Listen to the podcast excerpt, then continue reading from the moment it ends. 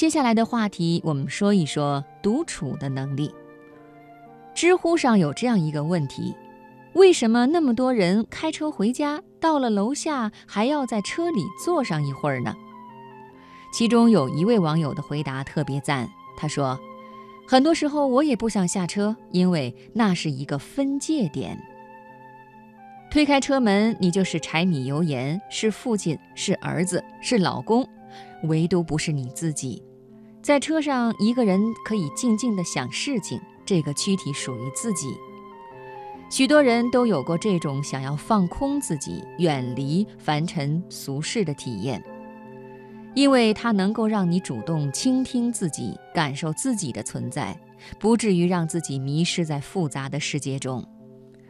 事实上，每个人在骨子里都需要一个留白独处的空间。如果说学会与人交往是一种能力，那么学会安静独处也是一种能力。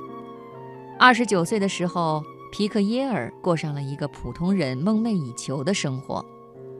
在曼哈顿一栋摩天大楼的二十五层上班，住在派克大道与二世街交界处的一间公寓里，和一群志趣相投的人共事。工作内容精彩无比，是为《时代周刊》报道国际时事，而且没有什么家庭负担，可以随心所欲地到世界各地旅行。忙碌的生活让他感到兴奋。但是在内心深处，他觉得自己只是一直在狂奔，却无法确定前行的方向。后来，耶尔决定逃离这样的梦幻生活，他放弃了稳定的工作，搬到日本古都京都，在一条后街的一个小房间，简简单单的生活了一年的时间。结果，当他从纷乱的世界中抽离出来以后，他反而找到了真正的方向，也把世界看得更清楚了。朋友聚会上，我们也时常会聊起这样一个话题：我真的不知道自己要什么。许多人会说，那是因为你做的事情不够多，见的世界不够大，所以迷茫，所以彷徨啊。一个人的视野对他的未来有着举足轻重的作用，这无可厚非。但是在这其中，人们对视野的理解往往也比较狭窄和简单。因为提升我们的不是物理意义上的运动，而是我们赋予运动的精神。就如耶尔所说：“每次旅行归来，只有当我回到家里，花时间静静地坐下来，将双眼所见转化为内心洞见之后。”整个旅行的意义才得以浮现并深化。事实上，我们很大一部分生活是在脑海里发生的，它们以记忆或想象、猜测或诠释等形式出现。因此，改变生活最好的方法就是改变看待生活的方式。换句话说，正是我们所选择的视角，而不是去了什么地方，最终决定了我们身处何处。当你用慢下来的节奏去看待周遭的一切时，一切都会随着你看问题角度的改变而改变。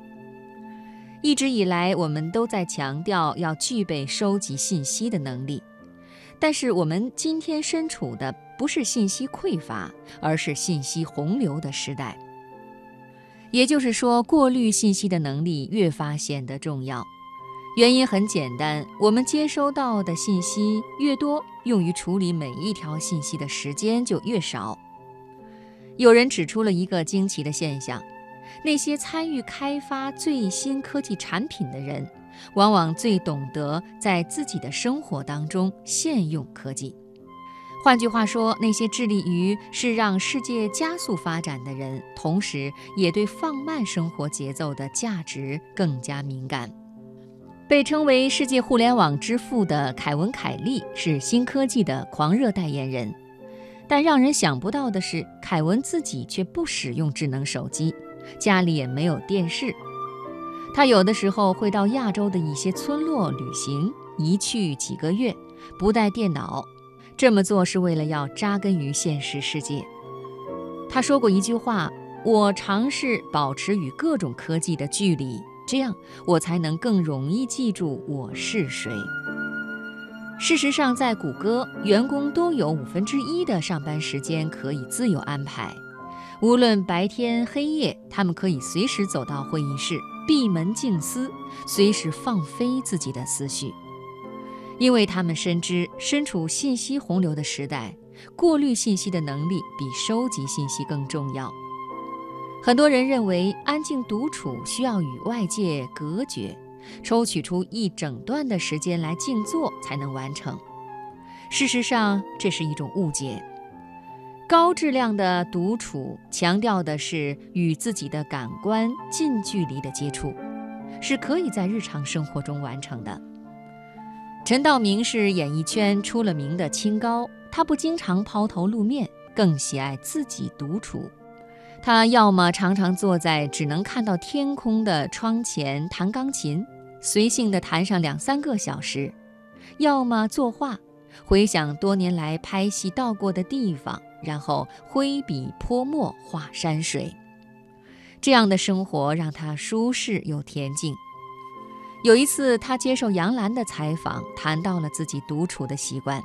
他说：“独处是一种美德，可以让人内心得到净化。”徐静蕾喜欢自称手艺人。